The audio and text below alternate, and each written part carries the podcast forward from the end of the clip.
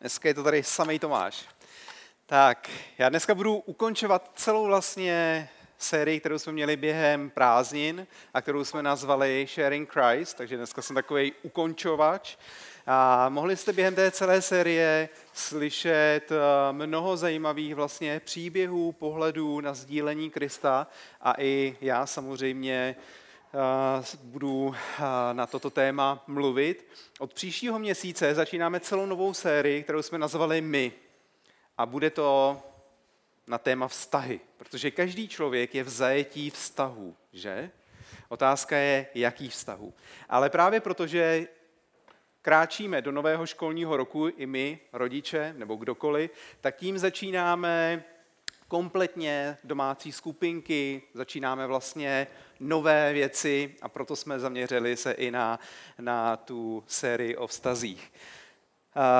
Kdo víte, jaké dneska mám, jaký mám název kázání? Přátelé. Koukám, že to právě tady není, tak jsem si říkal, že koukáte na webovky a třeba zajímáte se o to, kdo bude kázat a na jaké téma. Tak to je dobře, to je velmi dobře, protože mé, na, můj název dneska zní uh, nosit chromého, což absolutně nemá nic společného s dnešním tématem. Jak se vyvíjela ta série, samozřejmě tak v červenci, v červnu jsem přemýšlel nad tím, o čem bych rád mluvil a říkal jsem si, rád bych uh, mluvil o, uh, o člověku ze skutků, který ho vlastně každé, každý den, každé ráno přinášeli ke krásné bráně, až nakonec, když procházel Petr a Jan, tak vlastně díky boží moci povstal na nohy a podobně. Ale pak, jak se můj čas blížil, tak jsem si říkal, že bych se rád zaměřil na něco, na něco jiného. A hned bych rád začal takovým výrokem známého teologa Paula Tilicha, který nazval náboženství jako nejzaší skutečnost. Jinými slovy, že víra v Boha, jeho uctívání a chování se podle božích principů se promítá ve všech kulturách. Ve všech kulturách, že to je prostě hluboce něco zakořeněno v člověku. Je to velmi odvážné prohlášení, možná i v našem národě, ale já tomu naprosto věřím. Já tomu naprosto věřím. Možná jste už mnohokrát slyšeli, že žijeme v zemi, která patří mezi nejateističtější země na světě. Já raději říkám, že žijeme v zemi, kde církev ztratila naprostou důvěru. Naprostou důvěru. Když se podíváte na výzkum veřejného mínění, eh, které vlastně tato organizace každý rok zpracovává i průzkum důvěryhodnosti institucí v českém národě, tak dlouhodobě se církev pohybuje na absolutním dně. Na absolutním dně. Jo, mezi předposledním a posledním je ještě markantní rozdíl. Tam jako je dlouho nic a pak je církev. Oproti tomu, jak to letí dolů. To znamená, že lidé v našem národě daleko více důvěru, důvěřují politikům než samotné církvi. Což je jako pro mě vykřičník, dva vykřičníky, tři vykřičníky. Je to něco alarmujícího.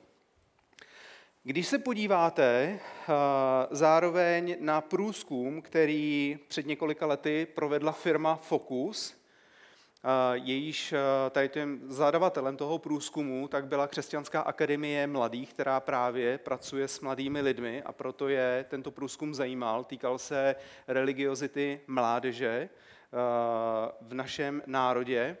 Tak z tohoto průzkumu vzešlo, že 58% mladých Čechů věří, že existuje něco víc než materiální svět. Ještě je důležitý, eh, jednalo se o vzorek 8 eh, tisíc oslovených mladých lidí na více než 150 školách. Jo? Byl to kvantitativní průzkum. Takže 58% mladých Čechů věří, že existuje něco víc než jen materiální svět. 58%, to už jako úplně mě nezapadá do té naší ateist, nejateističtější země na světě. Dále, 21% jich také věří, že Ježíš Kristus byl boží syn a spasitel světa. To je hustý, nevím, koho se ptali, ale každopádně z toho v průzkumu takhle zešlo. Oproti tomu 39% dotázaných si myslí, že Bůh neexistuje nebo se o existenci nezajímá. A 11% dotázaných věří v osobního Boha, kterého by chtěli více poznat. Když si vezmete 58 procent mladých Čechů věří, že existuje něco víc než je materiální svět, oproti tomu 39 dotazených se vůbec o Boha nezajímá, myslí si, že neexistuje a tak dál. Jo, najednou vidíte tady daleko více, větší skupinu lidí, která najednou hledá, která věří, že má náš svět, náš život daleko větší přesah, než jsou pouze materiální světy, na které si můžou šáhnout, které prostě vidí. Věří, že něco uvnitř se odehrává, něco daleko víc. Já si pamatuju, když jsem byl mladý, už nevím, kolik mi bylo let, devět, deset let, jak jsem šel za naším domem po takové panelové silnici a tam jsem přemýšlel nad tím, kdybych vlastně zemřel a měl bych, a můj život by se vypnul, že bych přestal úplně existovat, že něco je prostě blbě. Říkal jsem si, proč potom jsem se jako narodil? Teď ten, ten kousek svého života, který tady žiju a ujdu, tak je, je to strašná prostě škoda, je to jako plítváním. Já nechci, abych se rozpustil, abych najednou jako třeba nebyl. Teď to, jak vnímám, jak cítím, teď to je přeci něco, tady musí být víc. Já nejsem z, z křesťanské rodiny, nepocházím z křesťanské rodiny, nikdy jsme se nebavili o Bohu, nikdy jsem nepřemýšlel o Bohu, ale doteďka si to pamatuju, že když jsem byl prostě takhle mladý, 8-9 letech, tak jsem vyloženě přemýšlel nad svým životem, nad smrtí a že tady něco musí být víc, jinak to nedává prostě smysl. A to si myslím, že každý člověk ve svém životě tady to období zažije. Někdo ho třeba pak zašlape, že už se na ně nespomene a úplně ho odloží, a nebo to v něm nějakým stylem zůstává a pracuje.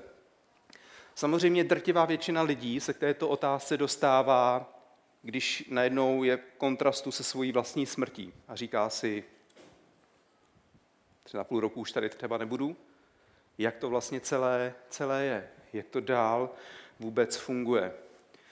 Otázka klíčová pro mě je, nad jakým Bohem lidé přemýšlejí a jak do toho sami vlastně zapadají.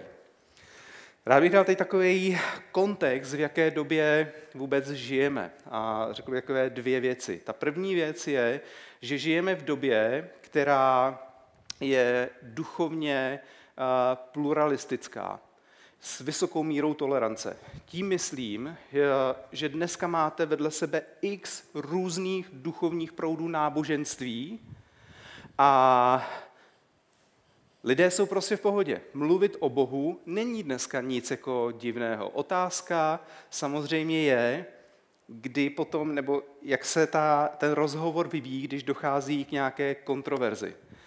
Jo, dneska může uh, u stolu sedět, já nevím, hinduista, buddhista, křesťan, uh, muslim a můžou se bavit o Bohu a shodnout se, že vlastně všichni kráčí k tomu stejnému Bohu. Možná jste už slyšeli prohlášení, že všechna náboženství vedou k jednomu Bohu. Toto, tento výrok tak uh, řekl v 19. století hinduistický guru Shri Ramakrishna a pak jeho učeníci ho rozšířili do celého, do celého světa. A mnoho lidí dneska takhle nad tím přemýšlí, že vlastně všichni najdeme toho jednoho Boha, který je, který se promítá ve všech náboženství. Ale to je naprostá kravina. Protože když si potom projedete jenom čistě světová náboženství a dáte si otázku, co je vlastně spása, záchrana člověka, co je ten cíl, kam člověk míří a jaká k tomu vede cesta, tak to je úplně jako rozdílný. Co náboženství, to je jiný pohled na spásu a jiná cesta ke spáse. To znamená, to prostě nejde, to není možný. Jo, protože jiný cíl má buddhismus, jiný hinduismus, jiný islám, jiný vlastně křesťanství. A to nejhorší na tom jako je, že my jako křesťané říkáme, ale jako nemáme tu jedinou pravdu. Já když se bavím s nevěřícíma lidma o Bohu, že se za ně modlím, když prochází těžkýma situacemi zdravotníma, rodinnýma, finančníma, že věřím, že Bůh má naději pro tu jejich situaci, tak jsou všichni rádi. Všichni. Nesetkal jsem se ještě, abych se i za ně, když se za ně modlím i vyloženě nahlas, veřejně, tak mi všichni poděkují. Ale když najednou se začnu bavit o Ježíši Kristu, jdu pod povrch toho Boha a říkám, je tady Kristus, který zemřel za naše hříchy a Skrze jenom něho, skrze víru v něho můžeme dojít spásy, odpuštění našich všech hříchů. Jsi prostě hříšník a potřebuješ záchranu v podobě Ježíše Krista. A už to nezní tak sexy. už je to najednou jako, jako sorry, Počkat, počkat, počkat, to mi už moc do toho nezapadá. A co víc, když ještě potom řeknu, sám Ježíš o sobě říkal, že on je ta jediná cesta, pravda a život a že nikdo nepřichází k Bohu, k Otci, než skrze něho, tak to už je úplný konec debaty. Tam už se úplně láme chleba a tam vám každý řekne, jako sorry, ale s takovým fanatikem se já dál nebudu bavit a myslel jsem si, že seš to jako normální, že se s tebou dá bavit o těch věcech. Jo, tím chci říct, že právě žijeme v duchovně pluralistické společnosti s vysokou mírou tolerance, ale když najednou jdete do kontroverze, že člověk je hříšné podstaty, potřebuje záchranu, přichází jedině skrze Krista, žádná jiná pravda prostě není, tak je to průšvih. Druhá věc je, že žijeme v době humanismu, to už budu jenom krátce zmíním. Slyšeli jste o tom mraky humanismu, kdy člověk je středobod všeho, ale s humanismem přichází takzvaná teologie dobrého pocitu, že já vlastně jsem dobrý člověk. Moc nekradu, moc nelžu, vychovám své děti, odevzdávám daně, snažím se starat o svůj prostě jako rodinu, manželku. Jo, jestli nějaké nebe čistě hypoteticky by bylo, tak mě nemůže minout. Můj soused, to je něco jiného. Ten to vidím, jak mluví prostě, jak se chová, hrubián a tak dál. Ten daleko víc krade než já. Ten si zaslouží peklo. Ale já, já rozhodně nebe. Jo, je to teologie takzvaného dobrého pocitu. Když jdete na pohřeb, tak eh, velmi často tam slyšíte, dneska ten člověk je na lepším místě. Dívá se na nás z nebe.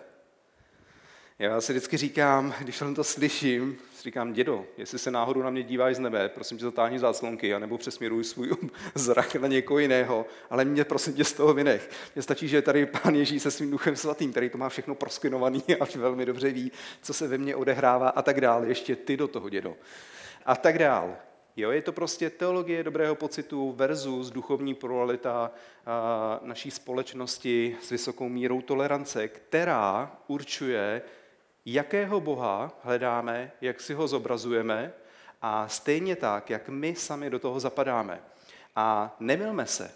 Víme velmi dobře, každý z nás, Michal mě chtěl už vypnout. a víme velmi dobře i v rámci křesťanství, že každý máme trochu odlišný pohled na Boha, že? Někdo více má rád pravidla, když ty věci pěkně zapadají, Jo, někdo má daleko víc rád zase naopak té milosti a sami se v tom pereme. Na tož pak lidé ve světě, kde existuje milion duchovní literatury, když se skočíte do jakéhokoliv knihkupectví, je neuvěřitelný, jaký nesmysly tam člověk jako najde. Neuvěřitelný. Ale lidé to čtou, je to zajímá, baví je to a právě proto, že to je mnohdy o tom dobrém pocitu, který nám to dává, že tak nejsme špatní lidé. Ještě krátkou věc, než přejdu k dalším, dalšímu bodu. Já jsem nikdy neslyšel, že by spochybňoval Ježíše Krista jako historickou postavu.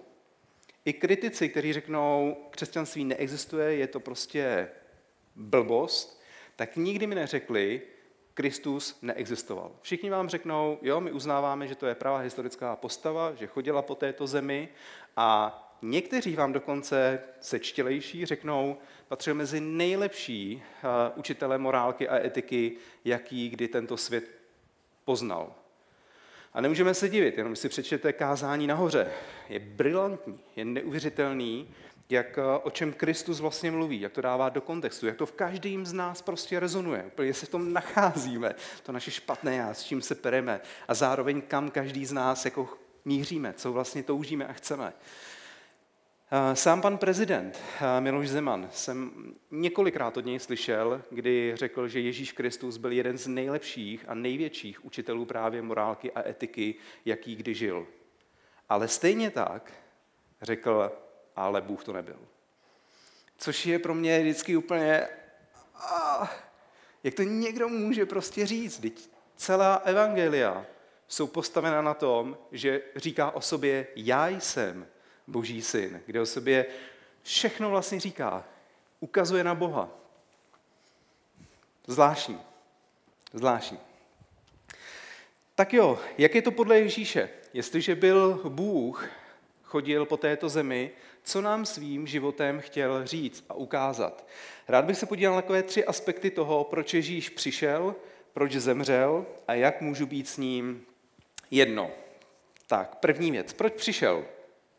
Proč Ježíš přišel? Křesťané věří, že člověk byl stvořen bez hříchu. Akorát skrze Adama a jeho důsledek špatného rozhodnutí, jako důsledek jeho špatného rozhodnutí, přišel hřích na tuto zem. A dneska se vlastně v hříchu rodí všichni lidé. Jo, říkáme tomu generační hřích. To znamená, že člověk je hříšné vlastně podstaty. Já miluju děti, neberte to, že nemám rád děti, ale jenom si vemte, když se dítě narodí, jak je to krásný tutínek. Je to prostě pro mě vždycky neuvěřitelný zázrak, co dokáže vypadnout z dělohy ženy. Je to neuvěřitelné, jak to dítě je prostě křehké, krásné. Je to něco úžasného, co se dokáže vlastně odehrát v těle matky. Ale jak postupně roste, tak vás někdy dokážou děti překvapit, jak reagují.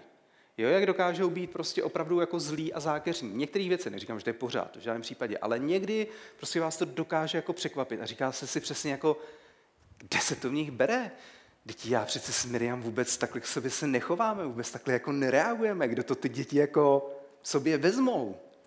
A to je právě přesně ono, že jsem si jeden den vlastně si říkal, to je, to je normálně důkaz toho, jak přesně působí uh, ta hříšná lidská uh, přirozenost, podstata, kterou v sobě mají. A skrze uh, výchovu, skrze pak samozřejmě boží navštívení a to, že ví, odkud kam vlastně kráčí, tak ta hříšná přirozenost s ní se naučí nějakým stylem operovat a dokážou jí v sobě potlačovat. Takže přátelé, jestli chcete zažívat svatost tady na zemi, pořiďte si co nejvíc dětí. Pak jako si budete říkat, bože, já jsem svatý, jako ty jsi svatý.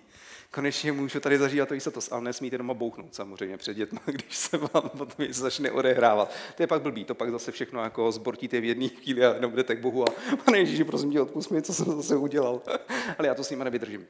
A to jsem se nechal uníst trošku. Tak, Konečným trestem za hřích je smrt. A v tom je právě krása Ježíše, který přišel, aby tu boží svatost a lidskou hříšnou podstatu přemostil. Když my dáme život vlastně Bohu do jeho rukou, tak tím se Bůh nedívá na nás takhle, ale vždycky před mnou stojí Kristus s jeho svatostí, s tím, že on vlastně smazal tu daň za, za hřích. A ten svatý Bůh nás filtruje skrze Ježíšovu oběť. Je to něco úžasného, něco prostě nádherného, protože ta hříšná přirozenost pořád v nás je a nikdy prostě nezmizí. Ale najednou je tady filtr vlastně Kristovy oběti a my můžeme mít přístup ke svatému, ke svatému Bohu. Něco krásného a úžasného. V Markovi ve druhé kapitole 16. verši se píše, když zákonníci z farizejské strany viděli, že jí z hříšníky a celníky, říkali jeho učedníkům, jak to, že jí z celníky a hříšníky? Ježíš to uslyšel a řekl jim, lékaře nepotřebují zdraví, ale nemocní. Nepřišel jsem pozvat spravedlivé, ale hříšníky. Nádherná, nádherná pasáž, protože každý jsme nemocní. Každý, kdo se narodí, je nemocný.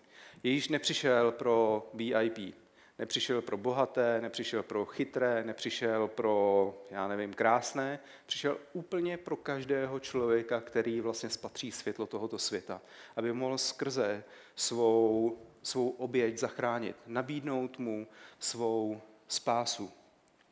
To, co je zároveň ale úžasné, že Ježíš, když chodil po této zemi, tak neměl jenom krásné vyučování, neměl různé poučky, neříkal, jak by ty věci měly být, ale jeho život šel ruku v ruce s boží mocí. Kdy najednou chromí chodili, slepí viděli, hluší slyšeli, kdy ho poslouchal vítr a voda, kdy utišil bouři, kdy ze dvou ryb a pěti chlebů nasytil přes 15 tisíc lidí, kdy křísil mrtvé, vyháněl démony. Kristus totálně převracel životy lidí skrze to, co mluvil, ale i skrze jeho modlitbu, to, co vlastně činil. Úplně převracel životy lidí. A to stejné dělá i dnes. Takže proč přišel? Kristus přišel proto, aby zachránil úplně každého člověka. Nás, nemocné. Proč zemřel? Ježíš byl nadpřirozeně počat. Narodil se bez hříchů, narodil se z Pany. Žil život, který po něm Bůh chtěl, aby žil. Líbí se mi poslední slova Ježíše na kříži, kdy říká, bože, prosím, odpustím, vždyť neví, co činí. Pro mě to je obrovský vlastně akt lásky, který vyjádřil. Vemte si, že někdo po vás jde, vyloženě vás chce zabít a nakonec se mu to podaří. Dostane vás vlastně tam, kde celou dobu chtěl a vy víte, že vám zbývá prostě pár minut života. A přesto všechno mu do očí řeknete, bože, odpust mu, vždyť on neví, co činí. Ať dojde ve mně i tady ten člověk prostě spásy. Plně neuvěřitelná, neuvěřitelná věc, vyjádření právě božího, božího srdce. Člověk mu neustále ubližuje, ubližuje sami navzájem. Bůh tohle to úplně nenávidí, ale přesto všechno Bůh nás neustále miluje.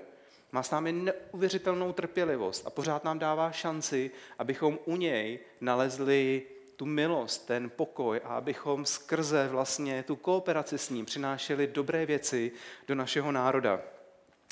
A pak také říká, dokonáno jest, Otče, do tvých rukou odezdávám svého ducha. Nastala tma po celé zemi, země se zatřásla a chrámová opona se roztrhla od zhora dolů. A římští vojáci, kteří toho byli svědky, ti, kterým to bylo úplně jedno, koho tam vlastně ukřižovali, bylo jim úplně jedno, co se děje v pozadí toho všeho. Nehledali vůbec žádnou záchranu v Bohu. Byli to prostě pohané vojáci, kteří ještě tam toho Ježíše přibíjeli, tak nakonec řekli, to jistě musel být boží syn. Tak silný moment to pro ně bylo. Tak to zatřáslo jejich myšlením a jejich srdcem, když viděli to, co všechno se vlastně odehrává. Po třech dnech přichází ženy k Ježíšovi hrobu a vidí, že je prázdný. A Ježíš se postupně ukazuje Marii, pak se ukazuje Petrovi, učedníkům a nakonec pětistům lidem. Jo, v první korinským 15. kapitole tak Pavel právě říká, že ještě mnoho lidí z těch 500, kteří Ježíše zažili vzkříšeného, tak jsou dneska živi. Takže dává právě důkaz, že vlastně dalších 500 lidí vidělo, vidělo Ježíše vzkříšeného. A stejně tak Petr, který zapřel Ježíše během toho, co měl jít na kříž, co šel před Velaradu, jak ho tam táhli prostě vojáci a tak dál, který říká, já tady s tím chlapkem nemám vůbec nic společného. A někde tam roztřepený, tam byl prostě v koutě jenom byl zvědavý, co se, bude, co se odehraje, ale každopádně od Ježíše se úplně oddělil. Tak ve finále před Veleradou v knihe, ve skutcích apoštolských 3. kapitole 15. verši říká, původce života jste zabili. Bůh ho však skříšil z mrtvých a my jsme toho svědky. Vemte si, že teď sám stojí před farizéma, stojí před veleradou, kteří ho chtějí umlčet, chtějí ho prostě zabít, poslat do vězení a Petr jim na to říká, původce života jste zabili. Původce života jste zabili, Bůh však skřícel z mrtvých a my jsme toho svědky. My nemůžeme přestat o tom mluvit. Prostě my jsme toho svědky. Taková to byla moc vzkříšení, která zatřásla vlastně s Petrem, že nemohl přestat o tom mluvit. A to stejné vlastně se děje i dneska v životě každého z nás, kdy Bůh je vzkříšen v nás samotných. Každý z nás, tady to skříšení, který ho byl Petr a dalších jedenáct učedníků, pardon, deset učedníků, Eh, svědky, tak, eh, tak my jsme svědky úplně stejného vlastně momentu, kdy skrze víru vyznáváme Božího Syna a Duch Svatý najednou v nás zrodí vzkříšeného Krista. A když mu dáváme prostor, tak v nás víc a víc a víc a víc roste. Vždycky se mi líbí taková ta argumentace, že vzkříšený Kristus je úplný jako mýtus. Že stráže ukradli Ježíšovo tělo, nebo že si to celé učedníci jako vymysleli a že to je prostě úplná blbost. Vemte si, jak by jedenáct nevzdělaných chlapíků mohli vypracovat nebo vymyslet tu nejpropracovanější lež a jenom proto, aby jako udělali svět lepším místem a byli ochotní do celého světa a zemřít i pro tady tu lež? Jo, to nedává vůbec smysl. Deset z jedenácti učedníků umírá mučednickou smrtí. Dokonce i Tomáš. To je to pozitivní, jako že jsme odvážní. Dokonce i Tomáš, který říká, dokud neuvidím na jeho rukou stopy po hřebech a dokud nevložím do nich svůj prst a svou ruku do rány v jeho boku, neuvěřím. Dokonce i tady ten Tomáš, který je vždycky strašně zmíněn negativně, jo, by byl vždycky to největší pochybováč a úplně my opovrhujeme vlastně vůbec Tomášem. A tak který tady to říká Ježíši, tak umírá v Indii, kde je probodnut. Tak silná vlastně byla jeho zkušenost s kříšeným Kristem, kdy potom do něj Duch Svatý stoupil, že šel až uh, do Indie a všude, kamkoliv kročil, tak svědčil o vzkříšeném Kristu. Až takhle vlastně silné to bylo. A to stejný vlastně se odehrává opět dneska, teď a tady. Když my dáme svůj život do Bohu, a Kristu do jeho rukou, tak on skřísí se v nás skrze svého ducha svatého a my jsme svědky tohoto vzkříšení. Stejně tak, jako byli učedníci, jako byli miliony lidí před námi. A je to výsada, je to obrovská výsada. Jak už jsem říkal, Kristus, když chodil fyzicky po tomto světě, tak totálně převracel životy lidí. Totálně převracel životy lidí. A to stejné dělá i dnes. A mně se líbí, že jako církev, vlastně bez hranic Praha, tak eh, jsme to už mnohokrát říkali, možná to dneska uslyšíte poprvé, ale rádi bychom do roku 2030 měli na našich webovkách tisíc příběhů právě o tom, co Kristus dělá jako živý v životech lidí. A je to, je to něco hrozně hezkého, mi se to líbí, protože když potom člověk tam přijde nevěřící a teď začne číst ty příběhy, tak se normálně musí říct každý, třeba na tom něco je. že bych to taky vyzkoušel. A jenom tady tím krokem, já to aspoň tak měl, když jsem vyloženě jsem si řekl, no, když vidím toho podnikatele v Valsdorfu, třeba bych to taky mohl vyzkoušet. a Honza Šimek byl jeden z, z té skládanky lidí, když jsem slyšel jeho příběh, že jsem si říkal, ty možná mu pán Bůh jako žehná, že si to ani nějak nezaslouží, třeba by Bůh taky mohl takhle jako požehnat. Čistě, jenom jsem to spočítal, říkal jsem si, to křesťanství možná dává nějaký smysl. Ale byl to jeden člověk, jeden, jeden takový ten malinký kousek do celkové skládanky, kdy já jsem potřeboval slyšet x příběhů od lidí, co Bůh dělá eh, v jejich životech. Až potom najednou jsem si říkal, ty to normálně možná fakt funguje. A byl jsem ochoten dát eh, život Bohu a pak se vlastně ve mně odehrála radikální změna. Já tím vás si pozbudit. Sepište svůj příběh. Dneska jich je na našich webovek pár, nevím kolik, ale je tam pár těch příběhů, ale sepište svůj příběh. Umístíte ho mezi další příběhy a nikdy nevíte, co, co to může přinést. Tím nechci říct, že to je konec svědectví v vašem životě, to v žádném případě, ale to je jenom nějaká, uh, nějaký mini pidi do toho, i co třeba jako církev chceme právě vidět, co chceme dělat. Takže víme, proč přišel, víme, proč zemřel. A třetí věc, jak můžu být jedno s Bohem, co proto sám můžu udělat. V Římanům ve třetí kapitole 21. 24. verši Pavel píše Nyní však je zjevena boží spravedlnost bez zákona, dosvědčovaná zákonem i proroky. Boží spravedlnost skrze víru v Ježíše Krista pro všechny, kdo věří. Není totiž rozdílu. Všichni zhřešili a jsou daleko od boží slávy jsou ospravedlňováni zadarmo jeho milostí, vykoupením v Kristu Ježíši. Všechna náboženství jsou postavena na činech. Neznám žádné náboženství, které by bylo postaveno na osobě a, a na milosti. jako to je v křesťanství, kdy křesťanství je postaveno na osobě Ježíše Krista a na, na milosti vlastně víry. Když já vyznám Božího syna, tak pak Bůh vstupuje do mého, do mého života. Je to někdy až urážlivé, jak je to laciné. Jo, až, až mě to někdy prodáváte něco, co je tak jako laciné. Přitom je to zároveň tak úžasné.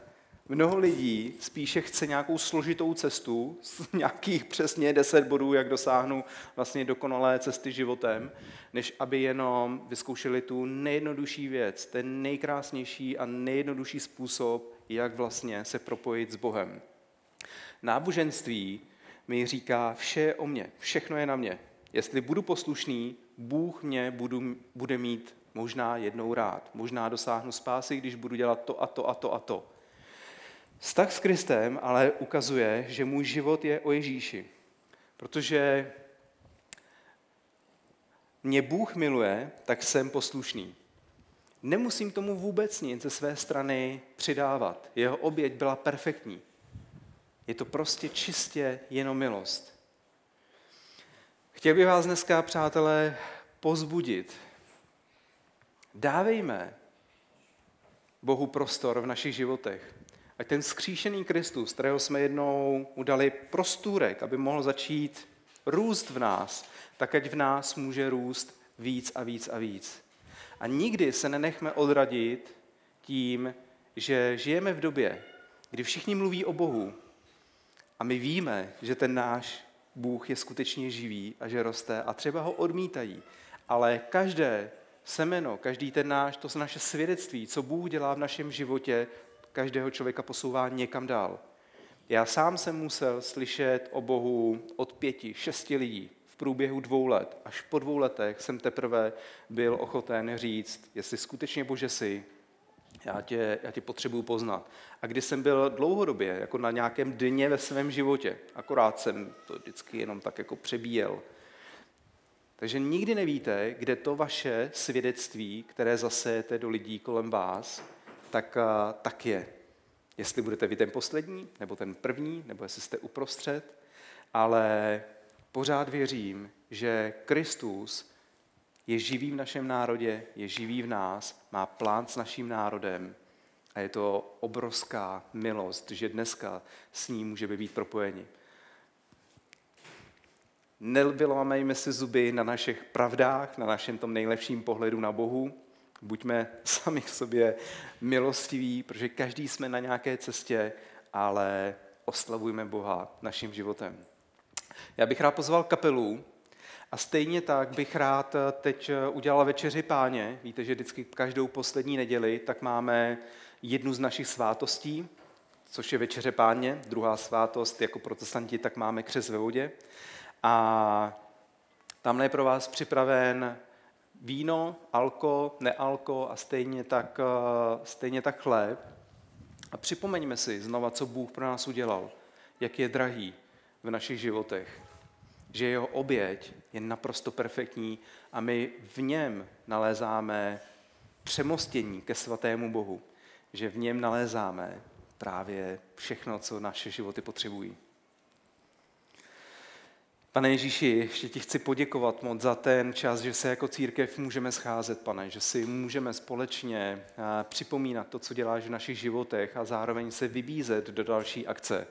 Děkujeme ti, pane, že naše spása není tady proto jenom, abychom jednou došli do nebe, ale že dneska už společně s tebou můžeme přinášet dobré věci do tohoto světa, pane nejenom do našeho národa, ale do národů v tomto světě králi.